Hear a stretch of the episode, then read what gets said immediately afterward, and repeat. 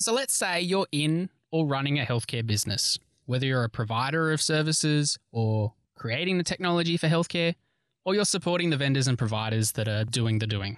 You know that at some point, you're going to have to work out your relationship with artificial intelligence, with AI. Is it something you need to worry about? Is it going to take your job? Will it revolutionize what you do? And what does it even mean? Today, we're going to explore the world of artificial intelligence and beyond in healthcare with my guest today from the company Max Kelsen. In this episode, we're going to explore SAMD, software as a medical device, commercializing AI in healthcare, R&D and innovation, and loads, loads more. Okie doke, Team Health Tech, let's make it happen. Welcome to Talking Health Tech with Peter Birch, a podcast featuring conversations with key players and influencers to promote innovation and collaboration for better healthcare enabled by technology. With me today are Dr. Navid Toosi Saidy and Nicholas Therkelsen-Terry from Max Kelsen. Max Kelsen is an Australian machine learning and artificial intelligence solutions company delivering innovations that help businesses drive operational efficiencies and competitive advantage. Nick is the CEO and co founder of Max Kelsen and has a broad range of expertise spanning across business, economics, sales, management, and law. Navid is the quality and technology translation leader at Max Kelsen, focusing on translating bleeding edge AI and machine learning based research projects to registered medical devices. Hey guys, how you going? Good, thanks, Pete. Thanks for having us on. Thank you, Pete. Yeah, it's great to be here. Loving it. Thank you for making the time. And I'm super pumped to chat about all the things that are uh, AI and ML and SAMD and R&D and other, no doubt, important, relevant acronyms that we'll be discussing. So really looking forward to getting into the detail of it. Be great for you to set the scene for us, though, firstly. I gave a really high level overview of both of you and the company, but it'd be great to hear from you. Firstly, introductions for yourselves. Who have we got, Nick and Navid? Yeah, I'll kick us off. So I'm Nick, as you mentioned, I'm the CEO and co-founder of Max Kelsen. We're a six-year-old AI company, specialist machine learning and deep learning company that works across the economy. So not only do we have customers in healthcare and life sciences, we have customers in resources, oil and gas, um, financial services, insurance, public sector. So we've got a really broad experience over the last six years of building AI for a range of areas, but a lot of our business, um, you know, about 60% of our business is focused on the healthcare and life sciences sector. And obviously today we're going to talk a bit about SAMDs as you prefaced, but we build back of house solutions, you know, everything from revenue cycle management to surgical kit inspection to forecasting and, and understanding, you know, resource requirements in hospital systems.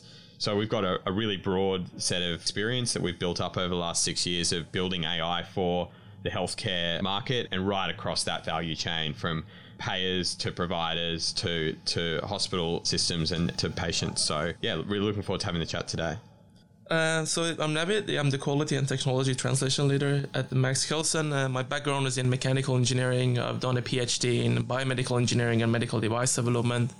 I've then done about a year of postdoc at the University of Queensland looking at translating some cutting edge medical devices. And I've then made the leap to Max Kelsen, where I'm focusing on um, getting the research developed uh, and the products uh, developed at Max Kelsen in the hands of the patients and f- actually from the bench to bedside. Very cool. Very now topics for healthcare and health tech. So this is going to be great. Look, software as a medical device. Firstly, for those that aren't aware, be great if you could explain SAMD and and I guess the current landscape here in Australia and abroad. Yeah, of course. So, um, software as a medical device is is probably something people have been hearing about if they've been hearing about it over the last couple of years. It's developed out of a you know a need to regulate. You know, traditionally we regulated medical devices because they were you know an implantable or a piece of technology, hardware technology that we're using in the treatment or diagnosis of patients. But increasingly, pure software has started to play that role. So it's either making a, a, a, diagnostic decision or it's guiding treatment in a way that is automated and, and a human isn't involved in the in that treatment guidance. And so the risk around that um, piece of software moves it into that of, of how we traditionally think about a hardware based medical device, um, an implantable or a you know, you know, a linear accelerator or etc. So what we've had to do and what regulators have had to do around the world is understand well, how do we control risk in software in the same way that we do in medical devices? and starting to deal with some of those challenges of well software's iterative right? Software is on a release cycle that is much more frequent than what we would see for a medical device. So how do we deal with that? How do we deal with the fact that medical device is suddenly defined by source code and not by schematics? So it's been a big change for the industry but it is ultimately about making sure that the innovations in software do make it to the bedside as navid mentioned before but are regulated in the same way that we would any other traditional medical device I want to get to the nuts and bolts of those challenges in a little bit, but just to help us get our eyes on the prize or set the scene, you know, because so much of the talk around software as a medical device has been theoretical or research based. What does it actually look like when we commercialize something that's software as a medical device when we eventually get to that point?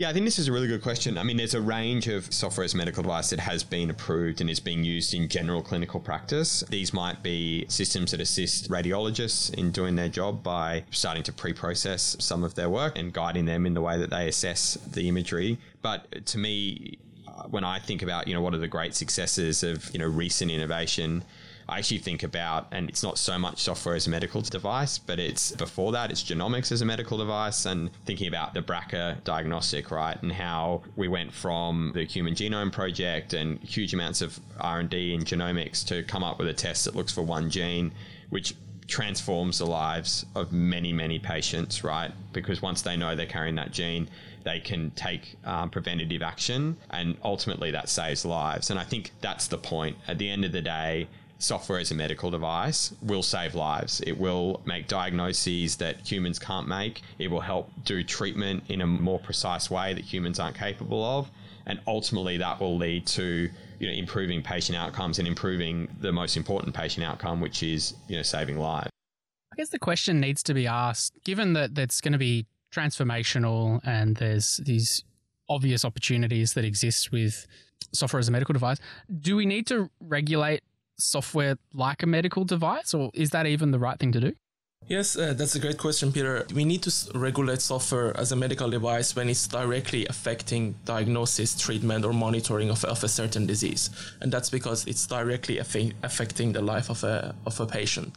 So we need to be thinking about in every time that we are developing a digital health product or, uh, or anything in, in that line, we need to be thinking about is this going to directly impact the life of a patient? And if the answer is yes, then that means that we need to be regulating that device and we need to be doing our due diligence to make sure that this is abs- an absolutely safe product to be used by a patient. No, that makes sense.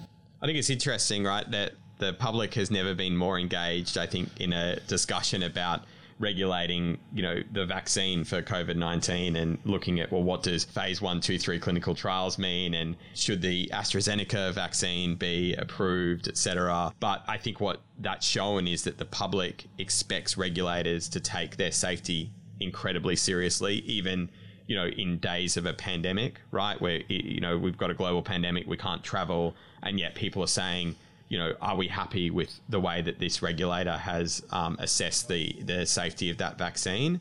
Um, and that tells us that this is really important to patients. Safety is really important. So, from that point of view, we have to, because we have to have the trust both of the patients and the clinicians, and a solid regulatory pathway that proves the safety and efficacy of that system is the way to achieve both of those.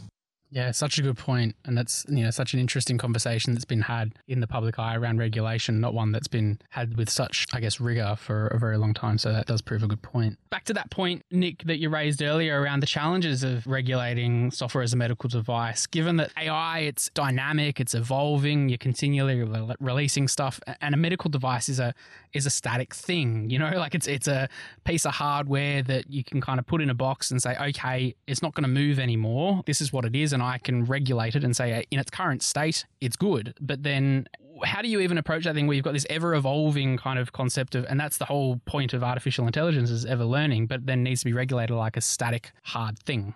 I'll let Navid jump into the nuts and bolts of this because this is what he's been working on with us since he started. But it is a, you know, it's a really good, really, really good point that, um, you know, we say that software is more iterative than, you know, a hardware based medical device an AI based med- AI's medical device is even more iterative. Um, you know, the, the the current sort of accepted standard is is what we call locking algorithms. So we produce an algorithm, we train a model, um, and we produce a, a final model, and then we regulate that model um, as per that training run, and we don't allow that model to change. Now, there are a number of, of bodies that consider this to be best practice, but what we as um, AI practitioners will tell you is actually this is worst practice, and that's because of um, a phenomenon um, called model drift, uh, where essentially over time any trained model gets less and less accurate as the data around it changes. And so the way that we deal with this in practice is to continually retrain and update the weights of those models um, so that they are staying fresh with the data that, that is available um, and re- retain their accuracy, right? So, you know, the, the day you, re- you release a, a, model that's trained is um, the most accurate will ever be, and over time it will get more and more inaccurate. Um, for example, you know, YouTube will retrain um, their their recommendation algorithms, you know, every hour, right? Because you know, within an hour, things change. Um, things change slower in in the um, uh, in in uh, the medical device space, but they do change, and so it is interesting that um, for a long time the regulatory position was one that was actually at odds with best practice, but that's starting to change. And Navid, um, you know, you can fill us in on on what's been happening in overseas. Yeah, absolutely. Um, so traditionally, if you look at the, the regulatory framework, physical med- medical devices, interestingly, is static. Uh, so any changes to the device then require a regulatory resubmission to the FDA, for example. And obviously, as what uh, Nick mentioned, uh, this is not a, a, possibility for software and especially AI-based software because it's, it's, ever evolving and we need to be changing it all the time. So recently, and this is I'm talking about probably two or three weeks ago, FDA have uh, released uh, an action plan looking at this specific topic, and they've proposed uh, looking at um, encouraging uh, manufacturers to submit what we call as an algorithm change protocol in advance of the regulatory submission. So what that protocol basically says is that if um, we are going to change this uh, AI-based software as a medical device, this is the boundary of which we're gonna basically follow, and if if we still uh, stay within that boundary, then the FDA would not require a regulatory submission. So this gives the manufacturers the comfort of this is my plan for the next couple of years. This is how I'm going to be changing my software. And therefore, as a result, I can submit this to the FDA and then move, we move on with our life and we can actually get, have a software that is going to help the patient directly. And they've also suggested a, f- a few other things, such as uh, getting the manufacturers to look at real time performance of the software and at the same time get, a, get the FDA engaged uh, with that uh, reports to make sure that this device is in fact helping the patient. And FDA can have a very pragmatic and clear view of this. And I hope that uh, more and more regulators can actually look at what the FDA is doing in, in that space because it's definitely a very progressive view of looking at it. And I think we here at Max Kelsen definitely believe that this is the way to go. And it's such a change, right, from you know looking at um, validation through you know clinical trials and then post-market surveillance, um, and that being so after the fact, um, either before the fact or after the fact, to something where a regulator is engaged almost on a real time basis of um, observation of the performance of that Absolutely. system, you know, in the real world.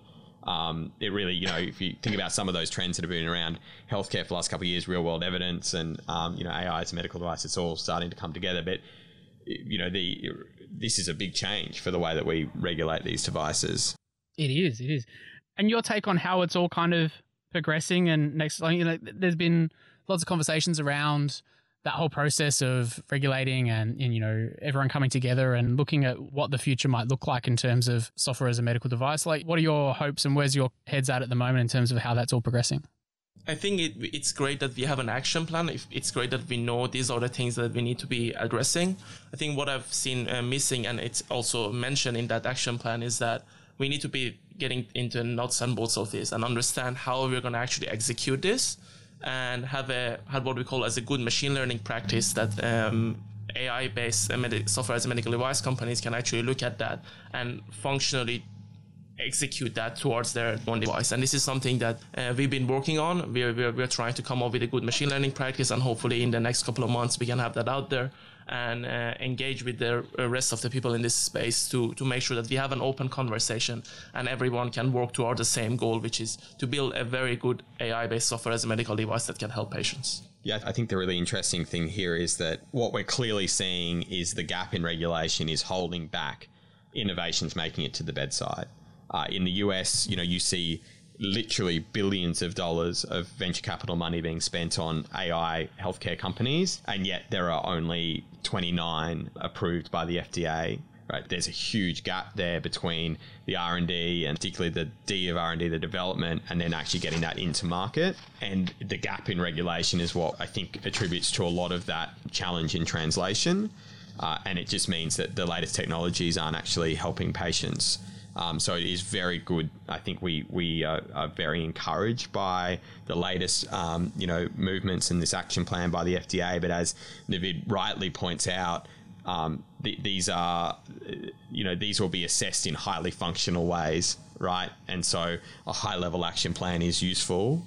But when you're talking about working with regulators, they will expect something um, a lot more prescriptive and low level than that. And so there is this the, the direction's been set, but the map to get there still needs to be drawn. Um, and, and, so there's still a lot of work to do before we have a really clear way to get AI products in front of patients safely that's a great description of, I guess, the lay of the land right now and, and what we need to do. And I love having the conversation with the doers, those that are actually getting it done and like put the color between the lines and we'll, we'll make it happen. And it's great to hear that you've got that kind of excitement to engage with others within the industry to make it something, you know, certainly scalable and meaningful too. So looking forward to that as it evolves. Last one on SAMD for a second. Just put it in context for me. Say we do this well, we get through this process and we nail it and we nail the commercialization of AI in healthcare. What does that look like? what happens next? Yeah, um, good question. I mean, w- what happens next is we see um, a lot more innovation hit the market. The rate of change, as you know, in delivery of health services is fairly glacial. I think we can all agree. Uh, and I think that that is at odds with the tens of thousands of people working around the world to innovate in all aspects of healthcare delivery, right? Um, and and what we're what we're not seeing is the bulk of that innovation actually translate. And and what does it mean? It means fewer missed diagnoses. It means a more preventative, more precise, more precision based healthcare system. It means knowing whether a patient is going to respond to a pharmaceutical before we prescribe it instead of waiting to see if they respond. It means you know less radiotherapy being um, um, you know being treated into the areas that it shouldn't be, um, and it being more targeted to the areas it needs to be. It means you know it, it, it means you know it means chronic diseases are managed digitally with you know less impost on the healthcare system but better patient outcomes.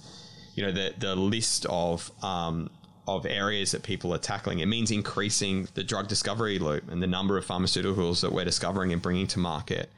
Uh, you know, there's these. Um, you know, when you when you look around the the amount of innovation, the the number of projects that are being undertaken that should they get to market will have material impact on thousands, tens of thousands, hundreds of thousands of patients' lives is is truly mind blowing. But unless we have a path to get more than 29 AI's medical devices into the FDA, um, a lot of that's going to stay in the lab. Um, but if we do this well, what it looks like is a is a healthcare system that uh, is you know able to scale with the challenges that we have today with an aging population, with increased complexities of care, and a system that can scale beyond the people within it. Thinking more broadly about innovation in, in AI, for a moment and thinking we're in Australia and Max Kelsen obviously based in Australia as well, an Australian company. How does Australia fare when it comes to AI innovation compared to other parts of the world? I think that Australia, I'm going to do the classic politician thing and answer your question slightly differently to start off with, which is to say, I think uh, I think Australia does very, very well um, at innovation in the medtech space, right? Um, you know, I think of um, Sean Parsons's Ellume and and how they sold, you know, that that they're going to roll out their their rapid COVID test um, across the US, mm. right? Yeah. I think of Cochlear, of Gardasil, of of even you know our our friends and colleagues at Microba with you know the global leading gut microbiome platform, right? Um, Australia traditionally innovation wise in medtech um, and health tech punches above its weight, in my personal opinion. I think in AI, we probably can't say that. Um, I think whilst we have um, real pockets of um, incredible people doing incredible things, we are probably behind the curve um, in terms of adoption and capability. Uh, we've seen, you know, um, major investment in the sector in Canada, particularly in the US, in Israel, in China, um, and in the UK.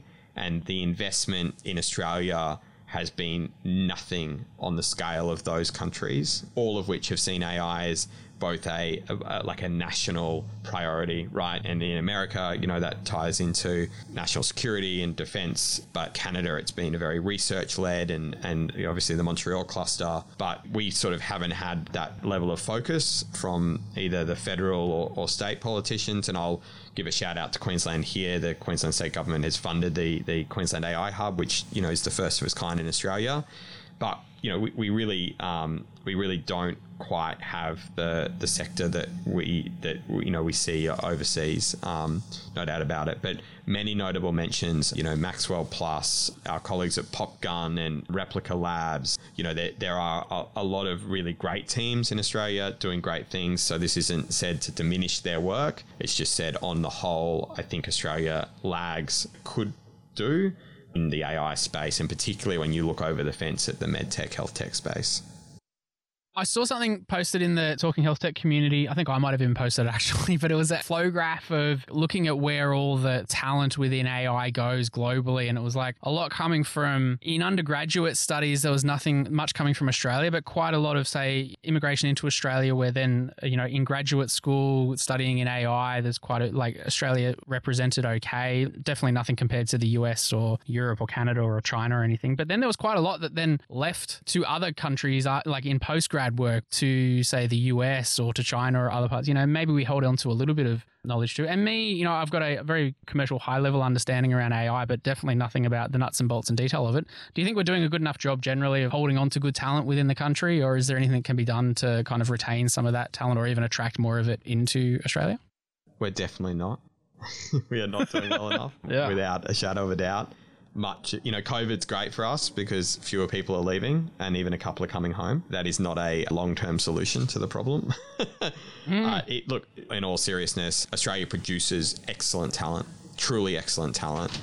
And when you spend time in Silicon Valley or you spend time in Israel, you realize that there are plenty of Australians around these top performing teams, right? They're not here, they're there you know, your point's really interesting that after graduate school or after PhDs, we see a lot of talent flight. And I would assert that occasionally that's because those sort of qualifications aren't necessarily valued by private sector here like they are in the US and in other areas. That's an interesting gap and one that we could do a lot better on. But I also think that we need to see, you know, more deep tech investment and those deep tech investments will require those sort of people to be around to help and therefore they will want to stay around. I think that, you know, I'm going to be a total arrogant Aussie here and say this is the best country on earth to live. And I imagine people only leave because they have to leave to do the thing that they want to do or to earn the money that they're worth. Right? Why would anyone want to leave Queensland? Honestly.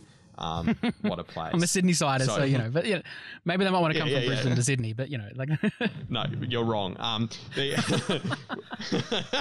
but but, no, but it is a ser- and, and and I you know I speak to people um you know in in the valley or or you know in the northeast corner about um, you know, why they went to the US, and and you know, the the feedback often is, well, because I had to. Um, I didn't want to leave Australia, and, and one day I want to come home, um, because I would rather you know be living in Sydney or Melbourne or Brisbane, um, or even Perth. Those people are weird, but they um, but they, they um, uh, that you know, this is a great country to live and work. Right, that's the point.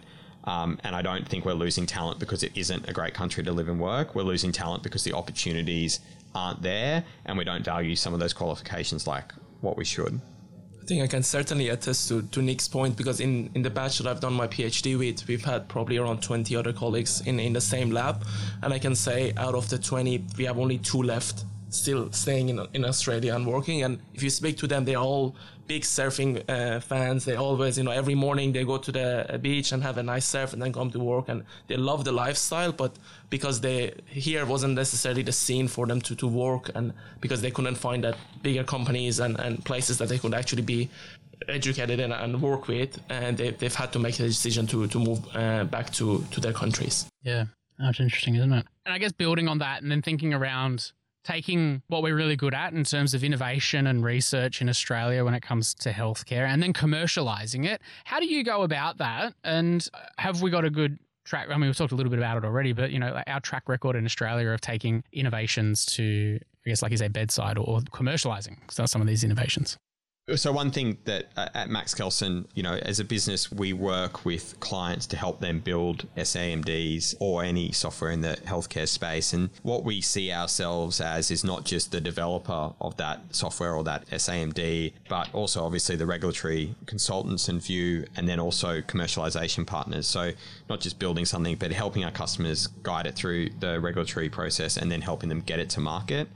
And I will say that commercialization, particularly in our space and the SAMD space, is quite difficult in Australia. And what you'll find mostly is that Australian companies in this space will commercialize first in the US.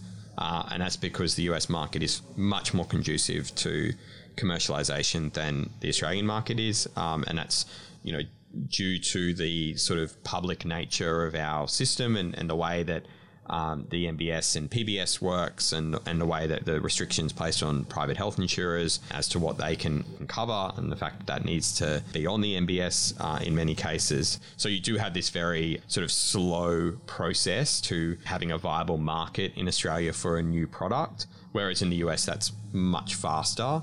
Um, and so, you know, by and large, uh, Australians, I find, don't know about all the great med tech or health tech companies that are right next door to them because they go directly to the US to commercialize, and so no one in Australia ever sees them. Yeah. And if I want to add a, a, sort of a regulatory anecdote to that as well, if you look at the, the regulatory environment, if you, if you have a software as a medical device product and you're choosing where you're going to go first, and let's say you want to go to, to Australia and also to the US, then you'll see that within that path, it's much better for you to go to the FDA first, get your product approved, and then you can then use that approval to come to Australia and to the TGA and say, I, ha- I have this approval. Uh, can you? Then the process would be much more streamlined. And if you look at it from the other direction, if I first go to the TGA and then go to FDA, then I have to start the process all over again because uh, FDA doesn't necessarily uh, approve what has been then approved in, in the TGA first to go to the FDA. So I think we've seen, and I think I've looked at this because Nick had the same question around, around what is the percentage of, of this and how does this happen. I could see that 93% of products first go to FDA, Australian built products first go to FDA and then come to TGA. And that's uh, definitely something that I think should be changed if you wanted to see more and more products commercialized here uh, in the market. Makes so much sense, doesn't it? It's just a logical flow that normally it would, you know, FDA flows down to TGA, but that's not very helpful for retaining and growing stuff out of Australia and then pushing it out. So that's going to be a challenge to overcome, that's for sure. I'm conscious that we have, you know, within the community of talking health tech and just broadly, uh, you know, all the listeners as well, we have early stage founders of organizations that are creating solutions for healthcare providers. We also have, you know, more established organizations that are creating technology, have done for many years, but now looking at, well, you know, we need to be utilizing data better and perhaps undertake some R&D since you guys are very much the doers around this space, you, have you got any advice generally for someone earlier that's looking to undertake, say, research and development work for their potential solution? Like how do you go about building that capability to even undertake that kind of work? in a second, I'm going to let Navid talk about what an early stage founder should do um, because we certainly made some mistakes on our journey, or if we had our time again, we'd do some things differently. And he's um, been coming up against that over the last couple of months. I think if you're a more established organization, though, that is looking to leverage your data to create, you know, competitive advantage or a new asset um, that you can bring to market, look, you, you just you want to make sure that you're working with a partner that's done it before, um, and that can give you that full service offering. You know, it really does take. It's a completely different proposition to I want to build some software. Um, you know, I want to build an app to do X to I want to build um, a, medic- a software as a medical device to do X. It's a hugely different proposition, and you really need to be working with people that have done it before. And because of the all encompassing nature of quality management systems and the things that you need to do to be able to bring that product to market, working with a, a provider um, makes a lot of sense because getting those things internally, um, particularly with an organization at scale and with legacy, is very difficult. Yeah, absolutely. And I think that the key thing there is that we need to make sure that compliance isn't an afterthought. We need to make sure that compliance, product development, and commercialization are all happening at the same time. The planning is happening at the same time because then you can say, okay, I'm gonna build this software as a medical device product. There are certain functions of this product that can be first used by the patient without the, the regulatory rigor, and then I can sort of build that up to a software as a medical device product while I'm building my quality management system, while I'm bu- building the infrastructure required. That, that requires a lot of funding and I think we've, we've seen with Nick that we we're spending a lot of money around uh, building this quality management system. It's it's a difference of way of working for for everyone who is in the company. So it takes a lot of work and effort to to get to a certain stage so that we can then start building that software as a medical device. And it's very important that if, if that idea pops into your head, you should need to be thinking three four years down the road because that's definitely how long it takes to develop that product properly verified and validated and get it through the clinical trials even if you have that quality management system already in place. Yeah. So uh, if you don't have that, then you're looking at another one and a half to two years of setback because then you need to be building that within your business before you can then move on to actual product development. So there, there is a lot there, and I think we are also learning uh, through our way. But certainly working with uh, with uh, partners that have gone through that way and have learned from their mistakes and, and can now do it even much better is definitely the way to go. Yeah, I think if I was, you know, founding a medtech company tomorrow, first thing I'd do is work out what classification I think my device is going to be at and then build the structure to support that classification into the business from day dot because retrospectively doing it is much more difficult than building it in from from day one. So that's probably the first point. And the second point, I think that when I talk to young founders in this space, understanding the revenue cycle and actually who your buyer is, and understanding that patients are actually relatively price sensitive when it comes to health products. Like patients actually spend very little money on, and people, despite it being the most important thing, are surprisingly unwilling to spend out of pocket money on health products. Clinicians are unwilling to ask patients to put their hand in their pocket. Clinicians aren't the buyer, but they're an important stakeholder. Um, and then you've got you know the public system. So it's a the revenue cycle in healthcare is, as you very well know, Pete, infinitely complex. And understanding where your buyer is and how you create value for them and what that path to commercialization is is also very important to know from day dot because I have seen many startups have to pivot quite hard because they made assumptions in the early days that just simply didn't bear fruit. And if they had taken a broader look at the revenue cycle and the realities of commercialization in the healthcare market, they wouldn't have made those decisions in the first place such valuable information that I'm sure there's going to be a few people going back and listening to that a few times because there's some insights that can save a lot of people years in some of the things they might be building or at least give new ideas and perspective. Because sometimes people don't even think about, they approach a challenge they go, look, I've got a lot of data within an organization or a big problem to solve. And I get that, you know, and they may not have a full comprehension of the capability of utilizing artificial intelligence software as a medical device to be able to then solve for some of these problems. So many wouldn't even know that there's organizations such as yourselves that exist to be able to speak with and flesh out some of these problems and not just purely the development side of things, but all of the ancillary stuff that's involved around it that's so important, like the regulatory side of things. So hopefully that creates some ideas for at least some more conversations that can be had off the back of this one as well. Lastly, then, just to think about you guys, Max Kelsen as the company. What's on the horizon for you? What can we look forward to seeing from Max Kelsen in 2021 and beyond? Well, the main thing in 2021 for the purpose of this podcast is Navid's going to finish his uh, QMS and we are going to hopefully go through an MDSAP audit, which will give us a, the MDSAP is um, sort of a single application for the FDA and the TGA along with a number of other jurisdictions, which will allow us to work with our customers to build and bring to market those software as medical devices, which we're doing at the moment, but in parallel with getting those regulatory approvals. So it's, look, it's a hu- huge, really exciting piece for us. Internally, we're doing a lot of work around platforms and patterns and standards look like to increase the speed of bringing AI as medical device products to market. Um, and that's a big focus for us. Um, you know, a lot of what's been built to date generally gets hand rolled over and over and over again. And there's a whole lot of then validation, et cetera, that needs to go on the whole stack. Whereas realistically, there's a lot of that stack which is universal between different applications. So, how can we start from a different starting point that's further down the road from where we start from today um, to bring that investment cycle down on new products?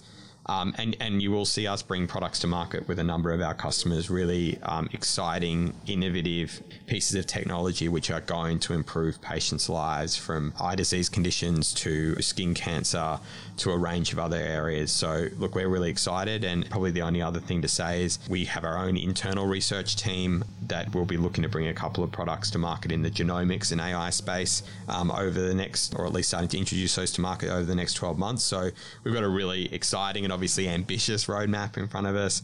Um, we're always looking for great companies to partner with and work with. Is the other thing to obviously to note. We're here to build products that improve the lives of patients. If you are sitting on a lot of data and think that you know you've got a, a an angle at that, then please reach out. We're more than happy to work with you to work out whether there is something there and, and what the process would look like.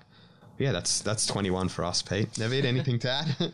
I think I'm gonna emphasize on a point that we've had in multiple discussions with Nick about is that we're going to be one of the only, if not very few, uh, companies in the space that is a consultancy company, software as a medical device that has a quality management system in place and certified and compliant. So this this is quite a rare uh, combination of a skill set to have in, in one place, and I'm absolutely super excited to be a part of this and looking forward to what 2021 has to bring such a specific thing to have, but such an important thing at the same time. So, and there'll be those that are in the know that know that that's really important. So, I'm sure there'll be organizations planning to have a chat with someone from Max Kelsen soon. I'll put all the contact details and things that people can check out for what you guys are doing in the show notes of this episode on our website, talkinghealthtech.com. There's full articles and everything that you can read as well as listen to this episode. So, look, guys, I really appreciate your time. Good luck with everything that's happening in 2021, and we'll speak to you later on. Thank you. Thank you so much, Pete. I really enjoyed it. Thank you so much, Peter. Thanks for listening to the show.